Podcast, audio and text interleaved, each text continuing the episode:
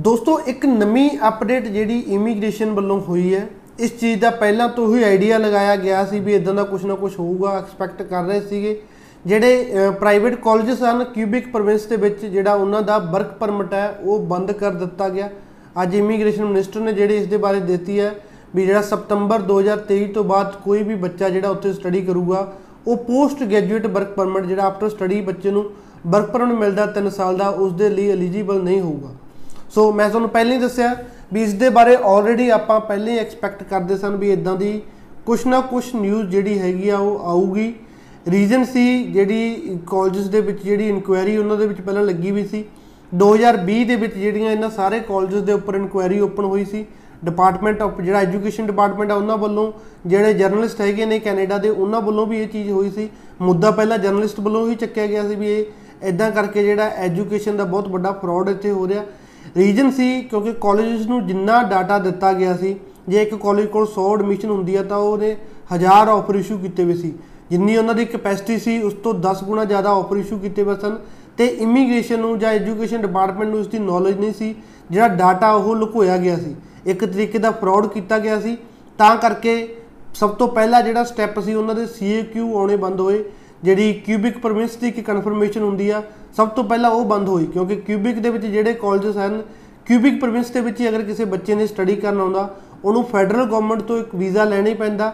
ਨਾਲ ਨਾਲ ਜਿਹੜਾ ਉਹਨੂੰ ਇੱਕ ਜਿਹੜਾ ਪ੍ਰੋਵਿੰਸਲੀ ਜਿਹੜੀ ਪ੍ਰੋਵਿੰਸ਼ੀਅਲ ਗਵਰਨਮੈਂਟ ਹੈਗੀ ਆ ਪ੍ਰੋਵਿੰਸ ਦੀ ਗਵਰਨਮੈਂਟ ਹੈ, ਜਿਹੜੀ ਉਸ ਤੋਂ ਵੀ ਜਿਹੜੀ ਹੈਗੀ ਆ ਅਪਰੂਵਲ ਲੈਣੀ ਪੈਂਦੀ ਹੈ। ਸੋ ਕਿਤੇ ਨਾ ਕਿਤੇ ਜਿਹੜਾ ਐਜੂਕੇਸ਼ਨ ਡਿਪਾਰਟਮੈਂਟ ਕੋਲ ਡਾਟਾ ਸੀ ਤੇ ਜਿੰਨੇ ਸੀਏਕਿਊ ਇਸ਼ੂ ਹੋਏ ਸੀ, ਉਹ ਦੋਨਾਂ ਨੇ ਮੈਚ ਨਹੀਂ ਖਾਦਾ ਸੀ। ਇਸੇ ਕਰਕੇ ਹੀ ਜਿਹੜਾ ਇਹ ਸਾਰਾ ਜਿਹੜਾ ਰੌਲਾ ਪਿਆ। ਸੋ ਅੱਜ ਜਿਹੜੀ ਹੈਗੀ ਆ ਸੇਨ ਫਰੀਜ਼ਰ ਜਿਹੜੇ ਹੈਗੇ ਨੇ ਇਮੀਗ੍ਰੇਸ਼ਨ ਮਿਨਿਸਟਰ ਹੈਗੇ ਨੇ, ਉਹਨਾਂ ਨੇ ਕਿਹਾ ਵੀ ਜਿਹੜੇ ਸਤੰਬਰ 2023 ਤੋਂ ਬਾਅਦ ਜਿਹੜਾ ਕੈਨ ਕਿਊਬਿਕ ਦੇ ਵਿੱਚ ਕਿਸੇ ਵੀ ਪ੍ਰਾਈਵੇਟ ਕਾਲਜ ਦੇ ਵਿੱਚ ਪੜ੍ਹਿਆ ਹੋਇਆ ਬੱਚੇ ਨੂੰ ਜਿਹੜੀ ਵਰਕ ਪਰਮਿਟ ਆਫਰ ਨਹੀਂ ਹੋਊਗਾ। ਰੀਜਨ ਉਹਨਾਂ ਨੇ ਦੱਸਿਆ ਜਿਹੜਾ ਐਜੂਕੇਸ਼ਨ ਲੈਵਲ ਆ, ਉਹਨੂੰ ਸੇਮ ਕੀਤਾ ਜਾਣਾ, ਕਿਉਂਕਿ ਜਿਹੜੇ ਹੋਰ ਪਾਰਟਸ ਦੇ ਵਿੱਚ, ਹੋਰ ਪ੍ਰੋਵਿੰਸ ਦੇ ਵਿੱਚ ਜਿਹੜੇ ਪ੍ਰਾਈਵੇਟ ਕਾਲਜ ਨੇ, ਕਿਸੇ ਵੀ ਪ੍ਰਾਈਵੇਟ ਕਾਲਜ ਨੂੰ ਵਰਕ ਪਰਮਿਟ ਆਫਰ ਨਹੀਂ ਹੋਇਆ। ਜਿਹੜੇ ਬੱਚੇ ਉੱਥੋਂ ਪੜ੍ਹਦੇ ਆ, ਉਹਨਾਂ ਨੂੰ ਵਰਕ ਪਰਮਿਟ ਨਹੀਂ ਮਿਲਦਾ, ਸਿਰਫ ਕਿਊਬਿਕ ਪ੍ਰੋਵਿੰਸ ਦੇ ਵਿੱਚ ਸਨ।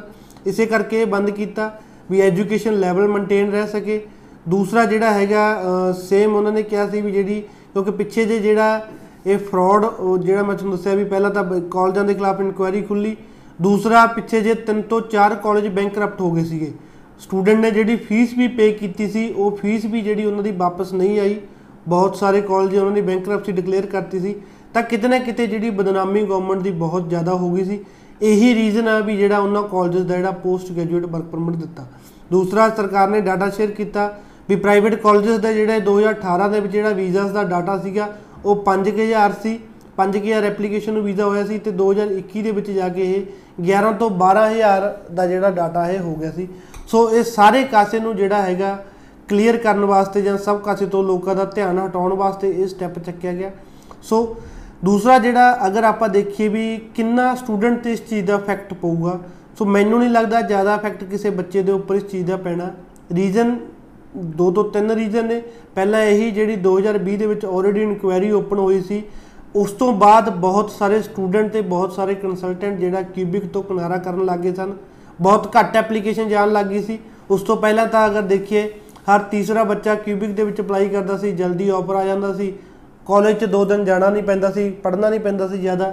ਸੋ ਉਸ ਤੋਂ ਬਾਅਦ ਜਿਹੜਾ ਹੈਗਾ, ਕਿਉਂਕਿ ਬੱਚਿਆਂ ਦੇ ਜਿਹੜੇ ਸਭ ਤੋਂ ਪਹਿਲਾਂ ਤਾਂ ਸੀਕਿਊ ਆਉਣੇ ਬੰਦ ਹੋਏ, ਫਿਰ ਵੀਜ਼ਾਸ ਬਹੁਤ ਸਲੋ ਹੋਏ, ਫਿਰ ਕਾਲਜ ਬੈਂਕਰਪਟ ਹੋ ਗਏ, ਤਾਂ ਆਲਮੋਸਟ ਬਹੁਤ ਘੱਟ ਐਪਲੀਕੇਸ਼ਨ ਅੱਜ ਦੀ ਡੇਟ ਤੇ ਜਿਹੜੀ ਕਿਊਬਿਕ ਦੇ ਵਿੱਚ ਜਾ ਰਹੀ ਸੀ।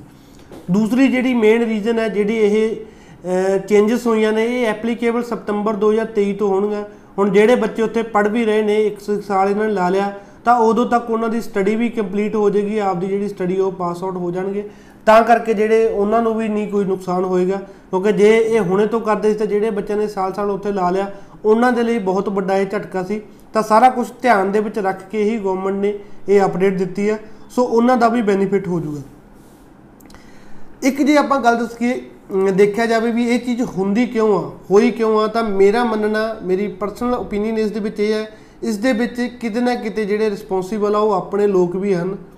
ਕੋਈ ਵੀ ਬੱਚਾ ਅਗਰ ਕੈਨੇਡਾ ਜਾਣਾ ਚਾਹੁੰਦਾ ਤਾਂ ਉਸ ਨੂੰ ਹੁੰਦਾ ਵੀ ਮੈਨੂੰ ਸੌਖਾ ਤੋਂ ਸੌਖਾ ਕਾਲਜ ਮਿਲ ਜੇ, ਮੈਨੂੰ ਕੋਈ ਜ਼ਿਆਦਾ ਲੰਮਾ ਪ੍ਰੋਸੈਸ ਨਾ ਕਰਨਾ ਪਵੇ। ਹੁਣ ਇੱਕ ਪਾਸੇ ਬੱਚੇ ਨੂੰ ਦੱਸਿਆ ਜਾਂਦਾ ਵੀ ਟੋਰਾਂਟੋ ਦੇ ਵਿੱਚ ਕੋਈ ਕਾਲਜਸ ਹੈਗੇ ਨੇ, ਉਹਦਾ ਆਫਰ ਲੈਟਰ ਦਾ ਟਾਈਮ 1 ਮਹੀਨੇ ਦਾ। ਤੇ ਜਿਹੜੇ ਕਿਊਬਿਕ ਵਾਲੇ ਕਾਲਜਸ ਸਨ, ਉਹ ਇੱਕ ਦਿਨ ਚ ਆਫਰ ਦਿੰਦੇ ਸੀ ਤੇ ਜੇ ਕਿਸੇ ਬੱਚੇ ਨੂੰ ਕਿਹਾ ਵੀ ਜਾਂਦਾ, ਉਹਦੇ ਨਾਲ ਦੇ ਤਾਂ ਕਿਸੇ ਦਾ ਇੱਕ ਦਿਨ ਚ ਆਇਆ, ਤਾਂ ਹਮੇਸ਼ਾ ਬੱਚੇ ਨੂੰ ਹੁੰਦਾ ਸੀ ਉਹਦਾ ਮੇਰੇ ਦੋਸਤ ਦਾ ਇੱਕ ਦਿਨ ਚ ਆ ਗਿਆ, ਸਾਨੂੰ ਵੀ ਇਦਾਂ ਕਰਕੇ ਦਿਓ। ਸੋ ਉਹ ਜਿਹੜਾ ਲਾਲਚ ਹੁੰਦਾ, ਜਿਹੜਾ ਸਮਾਂ ਬਚਾਉਣ ਦਾ ਲਾਲਚ ਆ ਜਾਂ ਜਲਦੀ ਵੀਜ਼ਾ ਲੈਣ ਦਾ ਲਾਲਚ ਆ, ਉਹ ਕਿਤੇ ਨਾ ਕਿਤੇ ਆਪਣੇ ਤੇ ਭਾਰੀ ਪਿਆ। ਹਰ ਇੱਕ ਬੱਚੇ ਨੂੰ ਹੁੰਦਾ, ਮੇਰਾ ਜਲਦੀ ਆਫਰ ਆ ਜੇ, ਜਲਦੀ ਆਫਰ ਅਪਲਾਈ ਕੀਤਾ, ਜਲਦੀ ਫੀਸ ਪੇ ਕੀਤੀ, ਵੀਜ਼ਾ ਅਪਲਾਈ ਕੀਤਾ। ਵੀਜ਼ਾਸ ਵੀ ਉਦੋਂ ਬਹੁਤ ਵਧੀਆ ਆ ਰਹੇ ਸਨ। ਕਿੱਥੇ ਕਿਊਬਿਕ ਵਾਲੇ ਪਾਸੇ ਜਿੰਨਾ ਟਾਈਮ ਇੱਕ ਆਫਰ ਨਹੀਂ ਸੌਰੀ ontario ਵਾਲੀ ਸਾਈਡ ਜਿੱਥੇ ਇੰਨਾ ਟਾਈਮ ਇੱਕ ਆਫਰ ਨਹੀਂ ਆਉਂਦਾ ਕਿਊਬਿਕ ਦੇ ਵਿੱਚ ਬੱਚਿਆਂ ਨੂੰ ਵੀਜ਼ਾ ਮਿਲ ਜਾਂਦਾ ਸਰ ਸੋ ਬੱਚਿਆਂ ਨੂੰ ਹਮੇਸ਼ਾ ਤੋਂ ਹੀ ਇਹ ਹੁੰਦਾ, ਜਲਦਬਾਜ਼ੀ ਰਹਿੰਦੀ ਆ।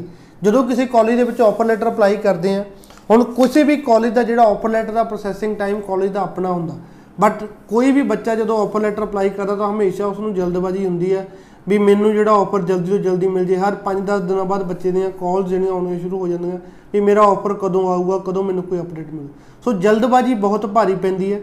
ਦੂਸਰਾ ਜਿਹੜਾ ਮੇਨ ਬੱਚਿਆਂ ਨੂੰ ਹੁੰਦਾ, ਹਰ ਇੱਕ ਬੱਚਾ ਸੌਖਾ ਰਹਿ ਕੇ ਰਾਜੀ ਹੈ। ਐਟ ਦਾ ਐਂਡ ਤੁਸੀਂ ਸਟੱਡੀ ਵੀਜ਼ੇ ਤੇ ਚੱਲੇ ਹੋ। ਜੇ ਸਟੱਡੀ ਵੀਜ਼ੇ ਤੇ ਜਾ ਕੇ ਤੁਸੀਂ ਸਟੱਡੀ ਹੀ ਨਹੀਂ ਕਰੋਗੇ ਤਾਂ ਫਿਰ ਕੀ ਕਰੋਗੇ? ਸੋ ਬੱਚਿਆਂ ਦੀ ਕੀ ਹੁੰਦੀ ਆ? ਕਾਲਜ ਭਾਲਦੇ ਹਨ ਜਿਹੜਾ ਇੱਕ ਤੋਂ ਦੋ ਦਿਨ ਜਾਣਾ ਪਵੇ ਪੜ੍ਹਨਾ ਨਾ ਪਵੇ ਆਪਦੀ ਆਪ ਪਾਸ ਹੋ ਜਾਣ। ਕਿਊਬਿਕ ਦੇ ਵਿੱਚ ਸੀ ਸੀ ਕਿਊਬਿਕ ਦੇ ਵਿੱਚ ਇਹੀ ਚੀਜ਼ਾਂ ਸਨ। ਸੈਟਰਡੇ ਸੰਡੇ ਜਵਾਕ ਜਾਂਦੇ ਸਨ ਅ, ਕਲਾਸਾਂ ਲਾ ਕੇ ਵਾਪਸ ontario ਆ ਕੇ ਫੇਰ ਕੰਮ ਕਰਨ ਲੱਗ ਜਾਂਦੇ ਸਨ। ਸੋ ਗਵਰਨਮੈਂਟ ਨੇ ਜਦੋਂ ਡਾਟਾ ਚੈੱਕ ਕੀਤਾ ਪੜਨ ਵਾਲੇ ਬੱਚਿਆਂ ਦਾ ਤਾਂ ਉੱਥੇ ਰਹਿਣ ਵਾਲੇ ਬੱਚਿਆਂ ਦਾ ਡਾਟੇ ਦਾ ਜਿਹੜਾ ਅੱਧੋ ਅੱਧੀ ਦਾ ਫ਼ਰਕ ਸੀ।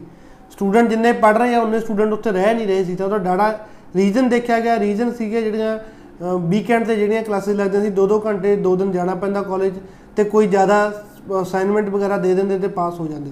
ਸੋ ਉਹ ਸੌਖ ਨੇ ਹੀ ਕਿਤੇ ਨਾ ਕਿਤੇ ਆਪਣੇ ਤੇ ਭਾਰੀ ਪਈ ਆ। ਸੋ ਆਪਣੇ ਆਪ ਦੇ ਵਿੱਚ ਵੀ ਇਹ ਚੇਂਜਸ ਕਰਨੀਆਂ ਪੈਣੀਆਂ ਇਹ ਤਾਂ ਹਜੇ ਸ਼ੁਰੂਆਤ ਹੈ। ਅੱਗੇ ਅੱਗੇ ਮੈਂ ਹਰ ਵਾਰ ਕਹਿਣਾ ਵੀ ਇਮੀਗ੍ਰੇਸ਼ਨ ਪਹਿਲਾਂ ਵਾਲੀ ਨਹੀਂ ਰਹੀ। ਪਹਿਲਾਂ ਜੋ ਚੀਜ਼ਾਂ ਹੁੰਦੀਆਂ ਸੀ, ਹੁਣ ਉਹ ਨਹੀਂ ਹੋਣਗੀਆਂ। ਜੋ ਪਹਿਲਾਂ ਮੌਜਾਂ ਲੁੱਟੀਆਂ, ਉਹ ਅੱਗੇ ਨਹੀਂ ਮਿਲਣੀਆਂ। ਤਾਂ ਆਪਦੇ ਆਪ ਨੂੰ ਵੀ ਉਸ ਦੇ ਲਈ ਪ੍ਰਪੇਅਰ ਕਰਨਾ ਚਾਹੀਦਾ। ਇੱਕ ਕਾਲਜ ਦੇ ਵਿੱਚ ਆਪਾਂ 17000 ਡਾਲਰ ਪੇ ਕਰ ਰਹੇ ਹਾਂ। ਸੋ ਕਾਲਜ ਨੂੰ ਫੀਸ ਦਿੱਤੀ ਹੈ ਤਾਂ ਉਸ ਦਾ ਬੈਨੀਫਿਟ ਲਓ, ਉੱਥੇ ਜਾ ਕੇ ਪੜੋ ਹਰ ਇੱਕ ਬੱਚੇ ਨੂੰ ਨਹੀਂ, ਕਈ ਬੱਚੇ ਦੀ ਚਲੋ ਫਾਈਨੈਂਸ਼ੀਅਲੀ ਮਜਬੂਰੀ ਹੁੰਦੀ ਹੈ। ਮੈਂ ਹਰ ਇੱਕ ਬੱਚੇ ਲਈ ਇਹ ਚੀਜ਼ ਨਹੀਂ ਕਹਿੰਦਾ ਬਟ ਜਿਹੜੇ ਫਾਈਨੈਂਸ਼ੀਅਲੀ ਵੀ ਵੈਲ ਸੈਟਲਡ ਹਨ, ਉਹ ਵੀ ਜਾ ਕੇ ਸੌਖਾ ਰਹਿੰਦੇ ਨੇ। ਉਹਨਾਂ ਦੇ ਲਈ ਮੇਰੀ ਜ਼ਰੂਰ ਬੇਨਤੀ ਹੈ ਵੀ ਜੇ 17000 ਡਾਲਰ ਤੁਸੀਂ ਕਾਲਜ ਨੂੰ ਪੇ ਕਰ ਰਹੇ ਹੋ, ਤਾਂ 17000 ਡਾਲਰ ਤੁਸੀਂ ਕਮਾ ਨਹੀਂ ਸਕਦੇ। ਘੰਟੇ ਦੇ ਹਿਸਾਬ ਨਾਲ ਵੀ ਦੇਖੀਏ ਘੰਟੇ ਦੇ ਹਿਸਾਬ ਨਾਲ ਤੁਸੀਂ ਉਨੇ ਪੈਸੇ ਆਪ ਨਹੀਂ ਕਮਾ ਰਹੇ ਜਿੰਨੇ ਪੈਸੇ ਤੁਸੀਂ ਕਾਲਜ ਨੂੰ ਦਿੱਤੇ ਆ। ਸੋ ਐਟ ਲੀਸਟ ਜਿਹੜੇ 2 ਸਾਲ ਆ ਪੜਨ ਵਾਲੇ, ਆਪਣੀ ਸਟੱਡੀ ਕਰੋ। ਇਹ 2 ਸਾਲ ਤੁਸੀਂ ਮਿਹਨਤ ਕਰੋਗੇ, ਮਗਰਲੇ 50 ਸਾਲ ਤੁਹਾਡੇ ਸੌਖੇ ਰਹਿਣਗੇ। ਇਹ 2 ਸਾਲ ਤੁਸੀਂ ਸੌਖੇ ਕੱਢੋਗੇ ਤਾਂ ਮਗਰਲੇ 50 ਸਾਲ ਤੁਹਾਨੂੰ ਸਟਰਗਲ ਹੀ ਕਰਨੀ ਹੈ। ਜ਼ਰੂਰੀ ਨਹੀਂ ਵੀ ਟੈਕਸੀਆਂ ਟਰੱਕ ਹੀ ਚਲਾਉਣੇ ਆ ਚੰਗੀ ਸਟੱਡੀ ਕਰਕੇ ਚੰਗੇ ਤਰੀਕੇ ਦੀ ਜੌਬ ਵੀ ਕਰ ਸਕਦੇ ਹੋ। ਜ਼ਰੂਰੀ ਨਹੀਂ ਵੀ ਜਿਹੜੇ ਬੱਚੇ ਜੌਬ ਕਰਦੇ ਨੇ, ਉਹ ਵੀ ਉੱਥੇ ਪੜ੍ਹੇ ਨੇ। ਜਿਹੜੇ ਅੱਜ ਕਾਲਜਸ ਦੇ ਵਿੱਚ ਰਿਪਰੈਜ਼ੈਂਟੇਟਿਵ ਲੱਗੇ ਪਏ ਨੇ, ਉਹ ਵੀ ਕਿਸੇ ਟਾਈਮ ਤੇ ਕੈਨੇਡਾ ਦੇ ਵਿੱਚ ਸਟੂਡੈਂਟਸ ਹਨ। ਸੋ ਅਗਰ ਤੁਸੀਂ ਕਾਲਜ ਨੂੰ ਫੀਸ ਦੇ ਰਹੇ ਹੋ ਤਾਂ ਤੁਹਾਨੂੰ ਪੜ੍ਹਨਾ ਚਾਹੀਦਾ, ਚੰਗੇ ਤਰੀਕੇ ਨਾਲ ਜ਼ਿਆਦਾ ਸੌਖ ਵਾਲੇ ਪਾਸੇ ਨਾ ਭੱਜੋ। ਇਹੋ ਜਿਹਾ ਕਾਲਜ ਨਾ ਚੂਜ਼ ਕਰੋ ਜਿਸ 'ਚ ਜਾਣਾ ਨਾ ਪਵੇ ਤੇ ਬਸ ਆਪਣੇ ਆਪ ਪੜ੍ਹ ਲਓਗੇ। ਕਿਉਂਕਿ ਜੇ ਇਹੀ ਹਾਲਾਤ ਰਹੇ, ਤਾਂ ਆਉਣ ਵਾਲੇ ਸਮੇਂ ਦੇ ਵਿੱਚ ਹੋਰ ਵੀ ਕਾਫੀ ਨਿਊਜ਼ ਮਿਲ ਸਕਦੀਆਂ। ਸਰਕਾਰ ਬਹੁਤ ਸਟ੍ਰਿਕਟ ਹੋਈ ਹੈ। ਕਿਊਬਿਕ ਤੋਂ ਤਾਂ ਇੱਕ ਉਹਨਾਂ ਨੇ ਸਟਾਰਟ ਕੀਤਾ। ਹਜੇ ਪੀਆਰ ਨੂੰ ਲੈ ਕੇ ਕਾਫੀ ਡਿਸੀਜਨ ਆਉਣਗੇ। ਸੋ ਆਪਦੇ ਆਪ ਨੂੰ ਤੁਹਾਨੂੰ ਪ੍ਰਪੇਅਰ ਕਰਨਾ ਚਾਹੀਦਾ ਇਸ ਚੀਜ਼ ਦੇ ਲਈ।